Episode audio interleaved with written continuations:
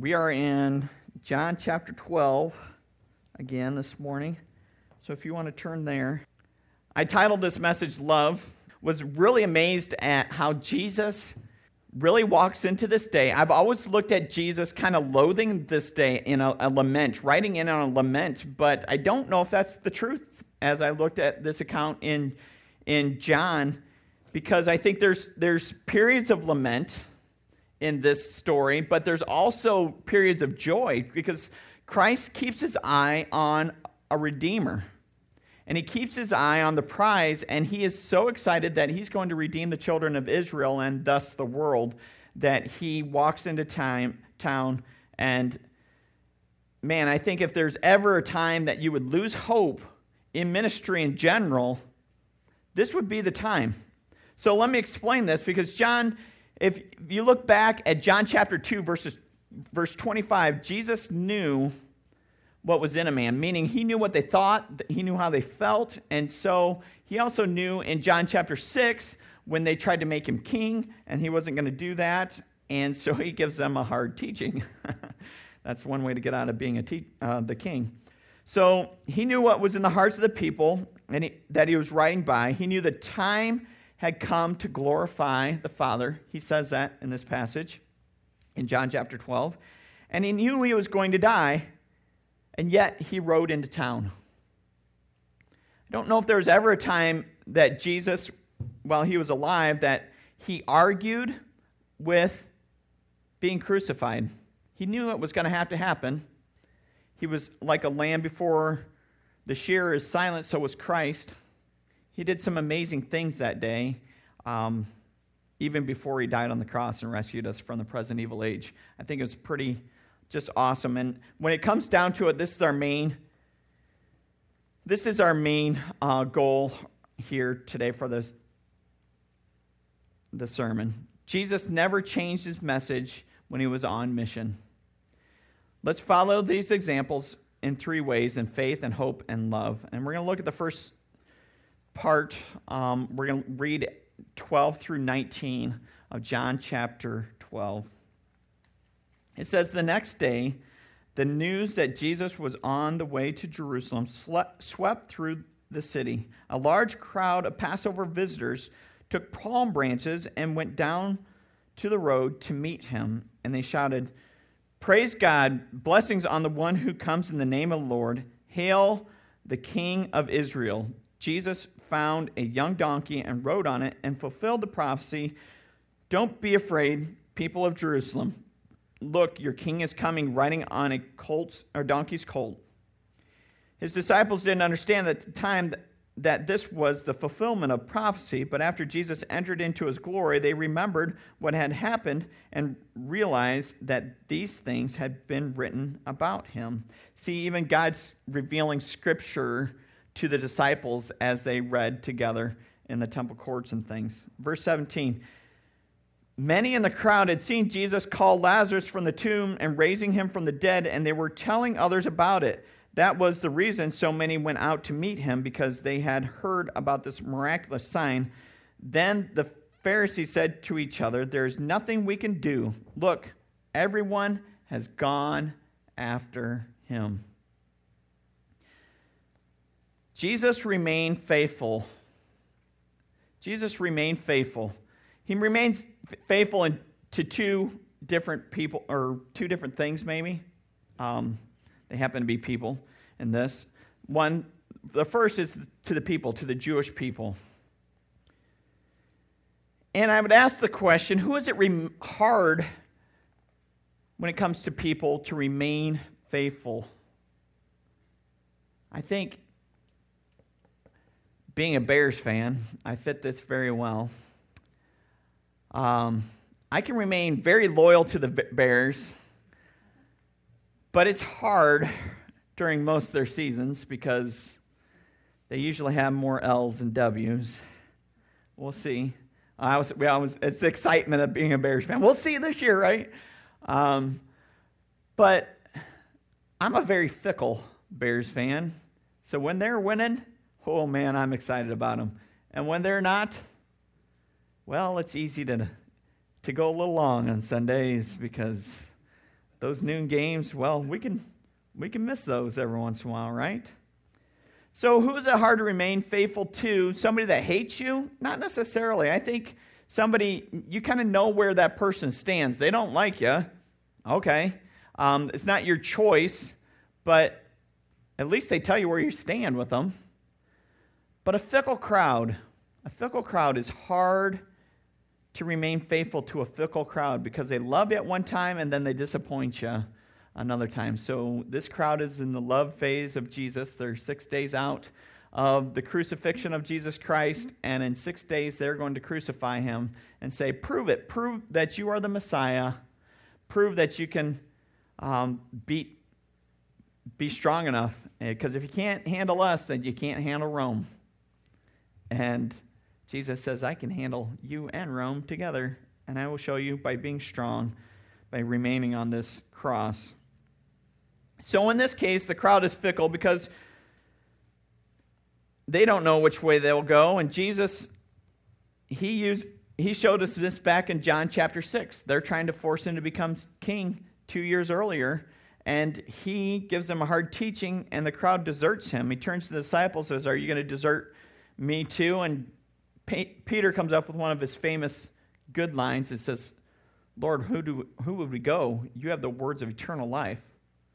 Sometimes, man, Peter hit the nail right on the head, and that was one of those times. But the crowd, they turned away from him then, and they are, going, uh, they're about to hear. But we find the crowd saying, You are the king of Israel, you are the Messiah. And they're quoting scripture. They're actually quoting Psalm 118, verses 25 and 26. You are here to rescue us. Is that true? That's absolutely true. Jesus was there to rescue them, but they're, they kind of missed the mark, didn't they? They thought they were there to rescue them from Rome. So, were they, was he here to rescue them from Rome? No, not, not this time. He was here to rescue them from sin. Jesus saw the bigger picture. I think we see a glimpse of a joyful Savior who was able to see something bigger than the oppression of Rome. He saw the oppression of sin, and he rescued them from this present evil age by dying on the cross and defeating death. They had no idea that they were part of this process. So, as the bigger picture goes, the crowd wanted to be alleviated from their current suffering. Save us now. O come, O come, Emmanuel. That song is a lament. Did you know that song? That's it's in the minor when we when we play it. And when you play a song in the minor, it, it gives you um, a natural heart cry out to God. God save us. Come, oh come, Emmanuel. God is with them right now, right? God is with them. That's like, whoa, God's with us, right? So that's exciting. But He's not there for the reason that you think he's there. Even the disciples are getting deceived in this um, thing. But we find Jesus coming in an unwritten colt of a donkey. To Israel, this is a king at peace. Okay, a donkey written by was written by all the house of David. They they rode on a donkey. A lot of times you find after uh, David gets into some trouble. Uh, Absalom goes after one of his brothers. You see the 70 donkeys coming back into town. It's because they're all riding on donkeys. Those were all descendants of David. Okay? So there's some symbolism there. And who in their right mind would ride an unbroken colt, a year old colt, never been ridden before, through town of people screaming at Jesus? Hosanna, Hosanna, and waving things at it. I don't know about you, but I've ridden a few animals my day. They don't appreciate things waved at their face and shouting at them. You just don't do it. And if you just broke it the day before or just right when you got on it, you, it doesn't happen. That doesn't happen unless you are the Prince of Peace, right? Only if you're the Prince of Peace and the King of Glory could you do something like this. The disciples would have known this the owner of the colt would have known this for sure. The crowd doesn't necessarily know this. The people, they saw this, they wanted this, they wanted Jesus to be a pre packaged deal. They wanted, oh, I'll take him a la carte. I think I'll, I'll leave out the pickles and the lettuce, but I'll take the onions and the, the peppers, and because I like my Jesus a little bit more spicy, right? That's, yeah, exactly, right? And so we, we try to pick out our ingredients that we want to find and that we want to fit into Jesus. So I want Jesus' love. I want his peace. I want his protection, but I don't want his discipline. I don't want his judgment. And sometimes that can get us, can it?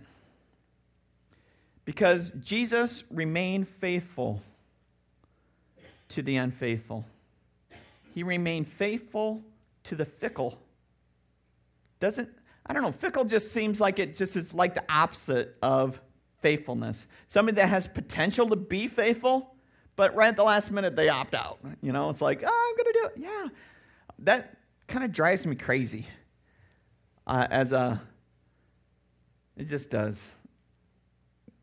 Especially in youth ministry over the years. Hey, you going to be there on Wednesday night? Oh, yeah, I'll be there. I'll be there. Oh, at the last minute, they're like, some people never planned on being there, and I, I can I can usually figure them out. So, oh yeah, I'll be there next week. You say that every week, so I already know.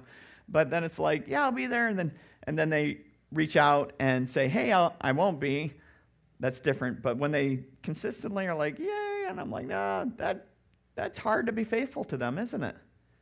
I, I can just let you know. To this pastor, it's very hard to be faithful to that. Um, but I'm getting over that too, because Jesus sets an example right here, doesn't he?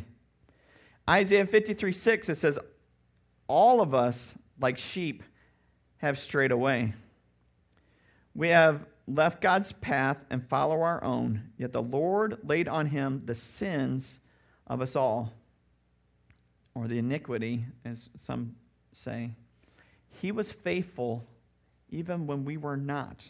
Another thing he was faithful to, he was faithful to the Father right? He was faithful to the people, as we just talked about. He was faithful to the Father. Even today, people want Jesus to be their Savior, but not their master. They want Jesus to save them from hell, but they don't want to submit to Him in lordship. And that's difficult. I think we can get in that a lot. We want to be our own Lord. I can control this. I can understand. I got this, right? But the Lord says, No, let me, let me get this. I think a lot of people, they'll get to the judgment seat and they'll walk up ready to go into heaven and they will announce, Hey, Jesus, I identify as saved. That's right. So you should let me in. And that's not how it works. Because who's in control there? I am, right? God doesn't work that way. God is in control. He has always been in control. And woe to you who think differently. Like maybe seven woes. Hey, guess what? Jesus goes in right after this, right after this exact moment. He goes and tells us the, he does a lot of things, but one of the things he does is he gives the seven woes to the Pharisees. Woe to you! Uh, you vipers, you brood of vipers that, oh man, he just lays into them seven different ways. And wow. If they weren't sure about killing them before, they definitely are sure now. But the Lord will turn to many and say, Depart from me, I never knew you. We know this from Matthew chapter 7, verse 21 through 23. I'll read it. It says, Not everyone who calls on me Lord, Lord, will enter the kingdom of heaven. Only those who actually do the will of my Father in heaven will enter. On judgment day, many will say to me, Lord, Lord, we prophesied in your name and cast out demons in your name and performed many miracles in your name. But I will reply, I never knew you. Get away from me, you who break God's laws. Christian, our actions show our heart's motives. When someone lashes out at us, it does not give us permission to lash out at them, does it? And as I've said many times before, and I'll say it again, you can't expect non Christians to act like Jesus, right? That's our job. They can treat us however they want. We have to treat them like Jesus would treat them. Bless you, neighbor. That's not easy to do, is it? That is not easy to do. But love requires sacrificial action. And if you haven't ever heard that one from me, I guess you should come on Wednesday night because we just talked about that a whole bunch with the youth. Love requires sacrificial action. There's things that I don't want to do, but if I want to show love to my wife, I know how to do them. And it requires me to get off my high horse and off my tired couch and go and serve. And with my kids as well. Play with me, Daddy. Play with me, Daddy. Right? No, I'm so tired. Um, to love sacrificially means I have to get up off the couch. My kids are all listening. Oh, it does? Jesus died for you and I because that's the way God said it had to be. We're going to make this right. It's going to require sacrificial action. Did God want Jesus to die? Did God want to give up his one and only son? Did God want to put his throne at risk? No. We didn't really care though, because we keep sinning. you know? That, that was on us. All those risks that were involved were because we sinned. And God was worthy of the challenge. Jesus was worthy of the challenge and he did it willingly and in good favor with us because Jesus never changed his message when he was on mission. Let's follow these examples, these three ways of faith, hope, and love. Now, as I mentioned before, it's important to note that between verses 19 and 20, there's a lot of things that happen. So Jesus gets into the city. There's a lot of things. There's parables that were given. Um, Matthew 24 is given the seven woes to the Pharisees, I believe, were given at this time. I'm not 100% sure about that one. Uh, but there's a lot of plotting that happens at this point. They're like, yes, we have a plan. Judas starts um, probably doubting Jesus at this point, but he, he betrays him later. Um, straight up later, I guess. So that's when Jesus washes the disciples' feet in a couple of chapters here. So let's move on to 20. He gets into the city, things are happening, and some Greeks who have come to Jerusalem for the Passover celebration, they paid a visit to Philip, who was from Bethsaida in Galilee. And they said, Sir, we want to meet Jesus. Philip told Andrew about it, and they were together. They, they went together to ask Jesus. Jesus replied, now the time has come for the Son of Man to enter his glory. I tell you the truth, unless a kernel of wheat is planted into the soil and dies, it remains alone.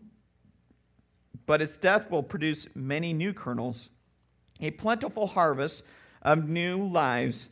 Those who love their life in this world will lose it. Those who care nothing for their life in this world will keep it for eternity. Anyone who wants to serve me must follow me because my servants must be where I am, and the Father will honor anyone who serves me. Jesus gives hope to the people, he gives people hope. The Greeks, it says here, they were probably Grecian Jews that came in from the out. It's a festival, so anytime you see a festival, that means that you travel into um, town to be there with them. They wanted to see Jesus, and there's something about Jesus that draws even our attention today, isn't there? There's something that's noteworthy about Jesus that we just want to know.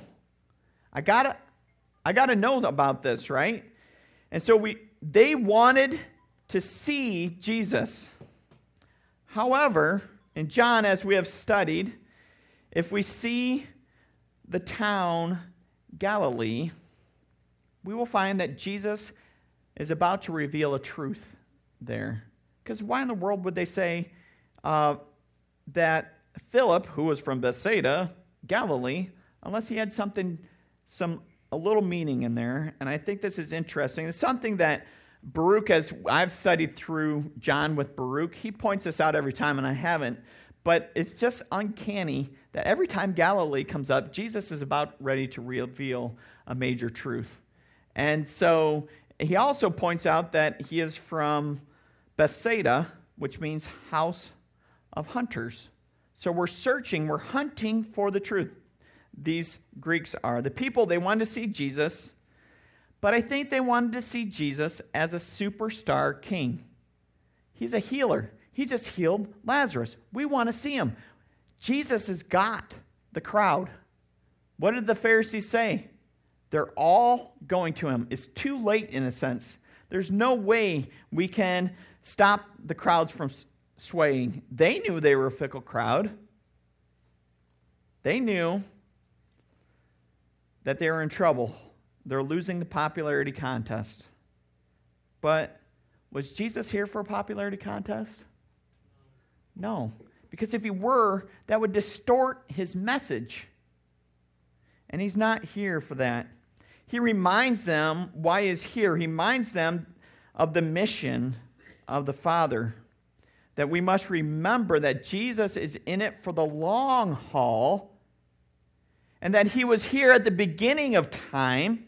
He saw man fall, and he'll be here at the end of time when he restores everything back to God. And he's here at this point of time to restore us from the sin and he has plenty of opportunity to become the king, the known king of the world, to become the ruler. Everything that Satan had promised him when he wandered in the desert, he could take it once again. And he reminds his disciples that's not why I'm here. That's not why I've come. And Jesus is big on timing, isn't it? Isn't he? Especially in the book of John.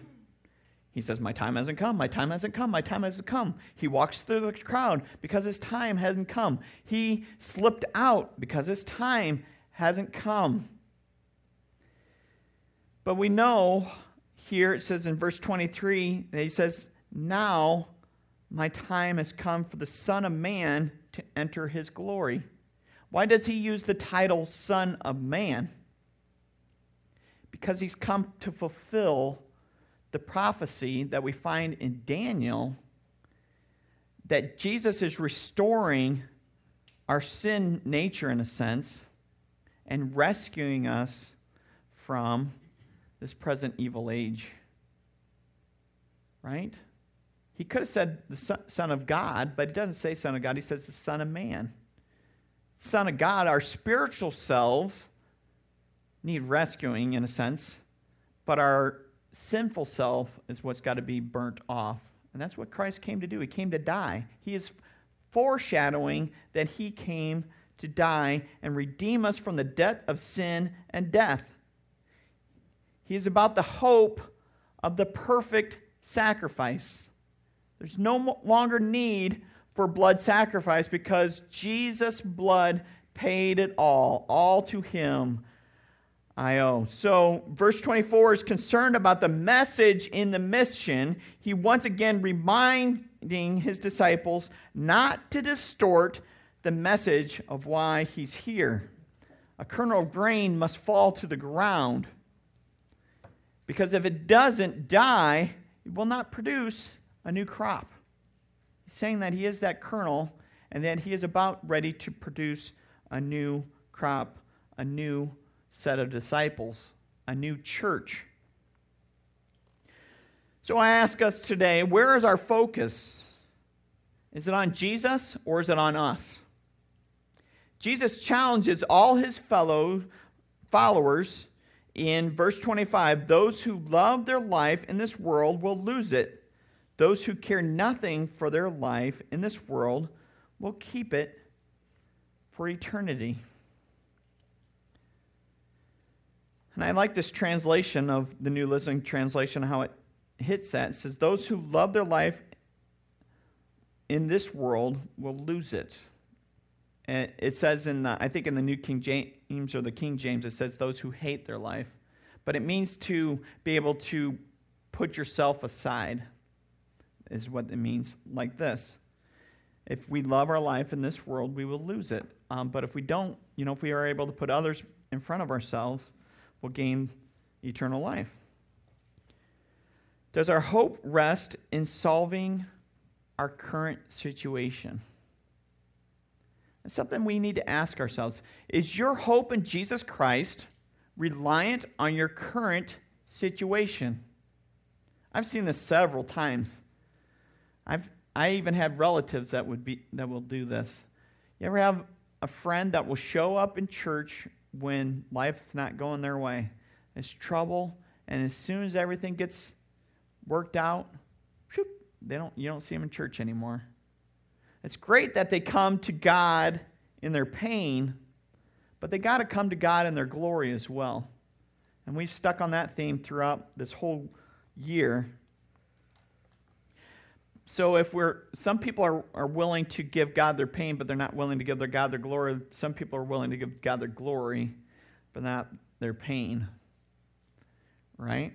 They want to identify in that i'm the greatest. And so i can i can take the glory but i, I don't want the pain because that takes me out of my identity. Or i'm oh woe is me. Look look what i've done. Oh no. I, I can't i can't do this. And they they identify in that pain. Christ doesn't want us to identify either one of those. He wants us to identify in Him. So our hope does it rest in solving our current situation? Lord, if you would just fix this, then I will fill in the blank, right? I can even do that sometimes. I've done it. The, the, the famous case is when you're in high school and you forget there's a test, and you're like, Lord, if you just help me remember everything that I learned. Or if you get to a deadline at work, Lord, if you would just help me wing this speech, I'd be forever grateful. Oh boy. Is our faith conditional on our hope? Sad to say, probably is, honestly. We, we probably be, we're a lot more conditional than what we, what we should be, right? Or does our hope rest in looking outside ourselves and seeing a big God? Jesus saw the bigger picture, didn't he? He saw that he had to die on the cross. You can have the glory right here, Jesus. You can have it. His disciples are like, "Oh, yeah, we'll take the glory. Yeah. Hey, come to come to Jesus. Come to Jesus. See Jesus. We'll make a spectacle of Jesus." And when it comes to speeches, we don't have to worry about that because he's pretty much amazing at those too. So we can win the crowd, we can win their hearts, we can go take off Rome. We're set to go. Here we go. And when we got to feed the army, he can feed the army. When we got to smote the Philistines or the Romans that are in front of them, God does that for us back in our history, right? And he's God, so we're good to go. Could Jesus have done all those things? Absolutely, he could, but he didn't because he stayed on mission, because he spoke it in his message. Jesus puts himself to the same test between him and the Father. He is deeply troubled about it. Don't think that this was not hard on Jesus. Don't think that this was an easy decision for him. He deeply was troubled about it and he wrestled with the answer, and I believe his answer comes with joy and excitement. This is why I came. Hallelujah. Praise God. This is why I came. You'll see. You'll understand in about nine days. right? After he's risen from the grave. Because Jesus never changed his message, especially when he was on mission.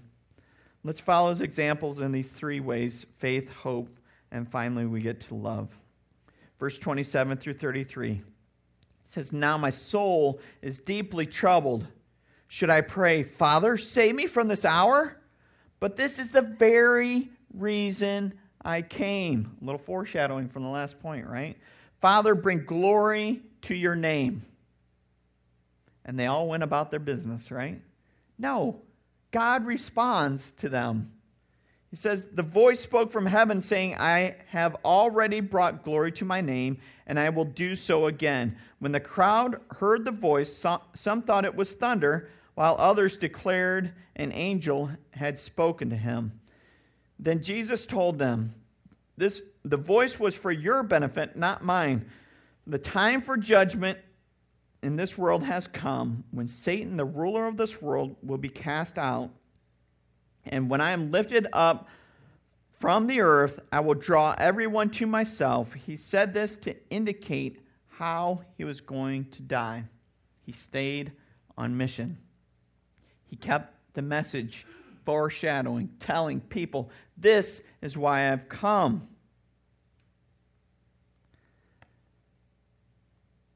It's interesting. It says, The voice was for your benefit, not mine.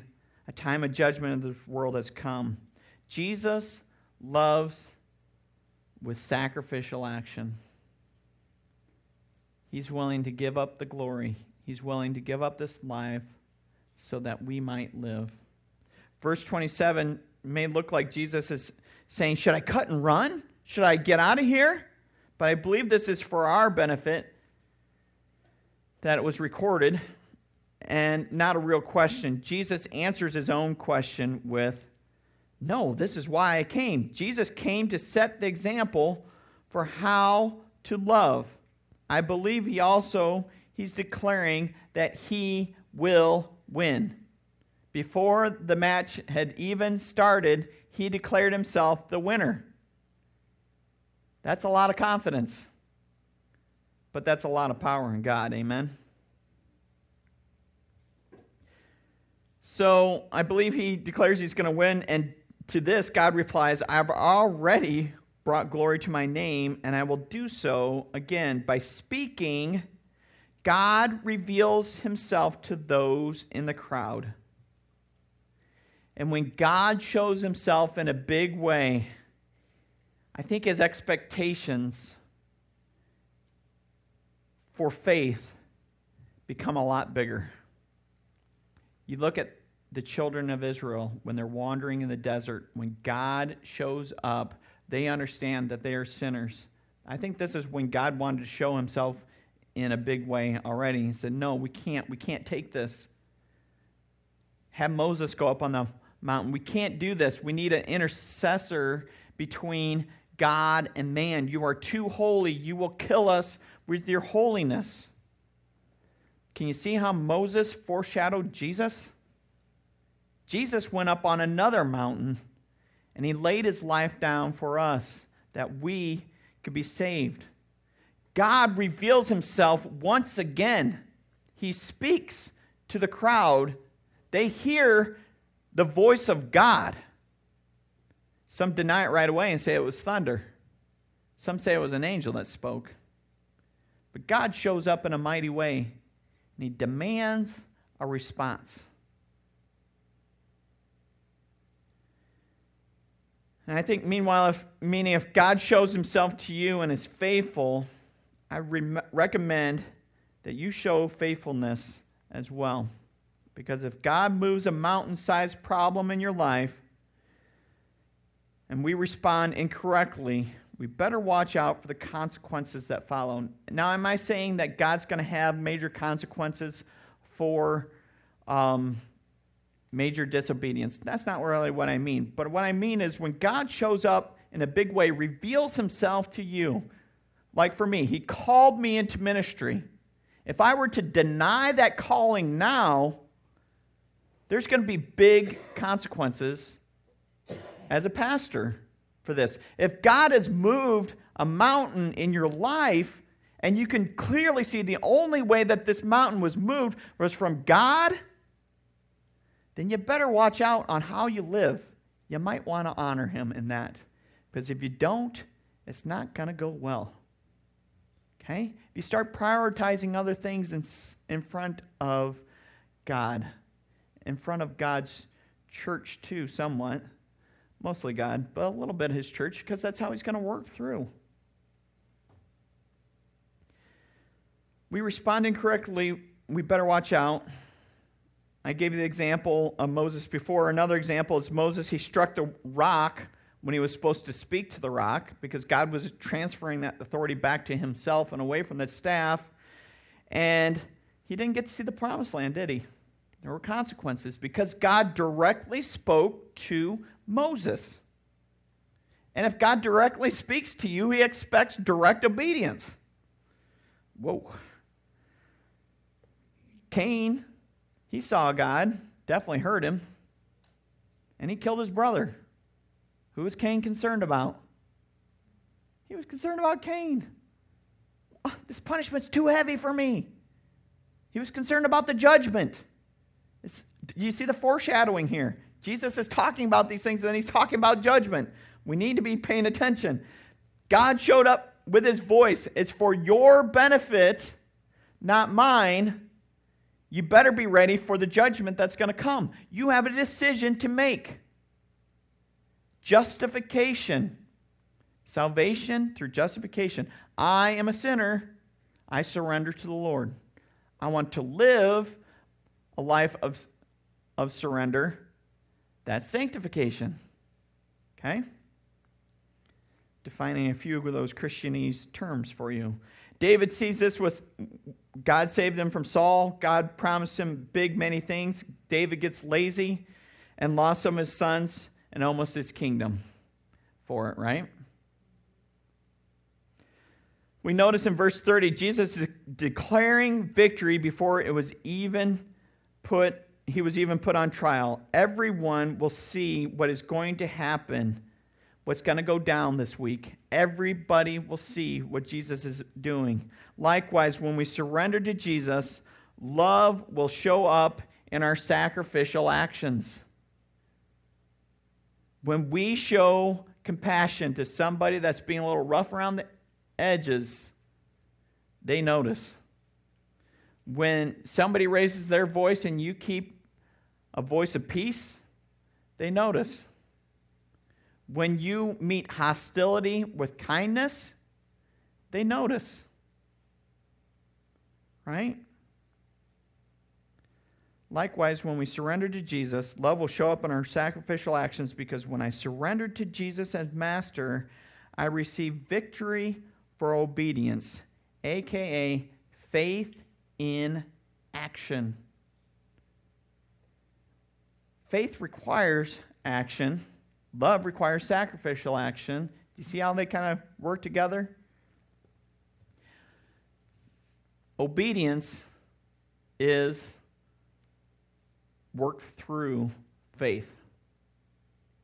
Faith starts out, well, if I get this done and then if I if I follow this and I, I end up where they want me to go, we can see that because they got there, right? They had faith that, that they were going to be able to get there, but they got there because they obeyed. Obedience is a big deal with faith. It goes hand in hand. It comes down to this. Whatever we are dealing with, God is bigger than it. And when he, when he sees us through, he deserves the glory. Here's a great example. I like to follow the Olympic trials and things as, as they're coming up. And has anybody heard of Sydney McLaughlin? She is a 21 year old who won the 400 meter hurdles, and she set the world record already, and she's just trying to make the team, kind of thing right? She is an American. Uh, she set the 400 meter world record in the Olympic trials. She beat the current world record holder in that particular race by like three tenths of a second. And the girl was on, the other girl was on pace to match her world record time. And this girl pretty much smashed it by three tenths of a second. So when she was asked, How does this make you feel? What, what do you feel like? How do you, how do you feel? What a loaded question there, too, especially because she obviously feels great. That's what they want to hear. They want to hear how wonderful she is and how, how she worked so hard to do this. And she didn't give him any of those answers. She kept going on and on and on. You can read, you can see this on several interviews about how she gave God the glory, how wonderful God is, and how she worked God's plan for her life to get this done. And then they asked her again, and she gave, she lauded her coaches. She switched to a new coach. We worked his plan, and we worked. God is good, and he's just so awesome, and kept going on about it until the interviewer had to quit because she wouldn't, she wouldn't talk about herself. She wouldn't do it. I was so impressed by this uh, Sydney. She's 21 years old, somebody I'm going to be following in the Olympics, and setting a great example, and um, can run hurdles way faster than I could ever, right? It's, it's so cool to see. And she had the correct response. When we get the spotlight, Jesus got the spotlight. He shifts it to God. Sydney got the spotlight. She shifted it to God. When we have an opportunity to get the spotlight, let's shift it to God. Do you remember our first Sunday here? Do you remember what was written all over our doors? There was a welcoming committee from the, the tag crew of, of Bellevue, Illinois. You know what we got to do at noon that day? We were on the, the, the 5 o'clock news that night. Evan Finley was out here. And we had the opportunity to take our pain, our suffering, our look, we've been oppressed by all these people. Did Evan do that? No. He gave God the glory. It's our first Sunday open. And guess what? We get to advertise to all Peoria on the evening news. Look what he did. Praise God. He is doing amazing things here. And we had an opportunity to, um, to press charges on that, that people, and, and we did not do that. We were able to have them, they wrote an apology letter, I think is what we asked them to do for us. And we've never had another problem. yeah, and we've never had another problem since because we gave God the glory. We gave God the pain. Right? We stuck to the message through the mission. And we did that with faith, hope, and love. Don't get your eyes on yourself. Don't get your eyes on the pain or the glory, because it's not going to lead you anywhere. Keep your eyes on Jesus, because then you can walk on water. Amen. Let's pray. Elders, if you want to come up for communion, that'd be wonderful. Lord Jesus, we thank you for our time together. We thank you that we could be here um, and um, that you are a blessing to us, Lord. The example that you set just is amazing how you came in with delight and in praise. And Lord, uh, what a wonderful God. What a wonderful thing to see and the conviction that you had to do it, Lord. Even when the world was giving you accolades, you kept your blinders on and kept your focus on the Lord. And Lord, as we come to take communion this morning, we ask that you would forgive us and turn our hearts to you once again. In Jesus' name we pray. Amen.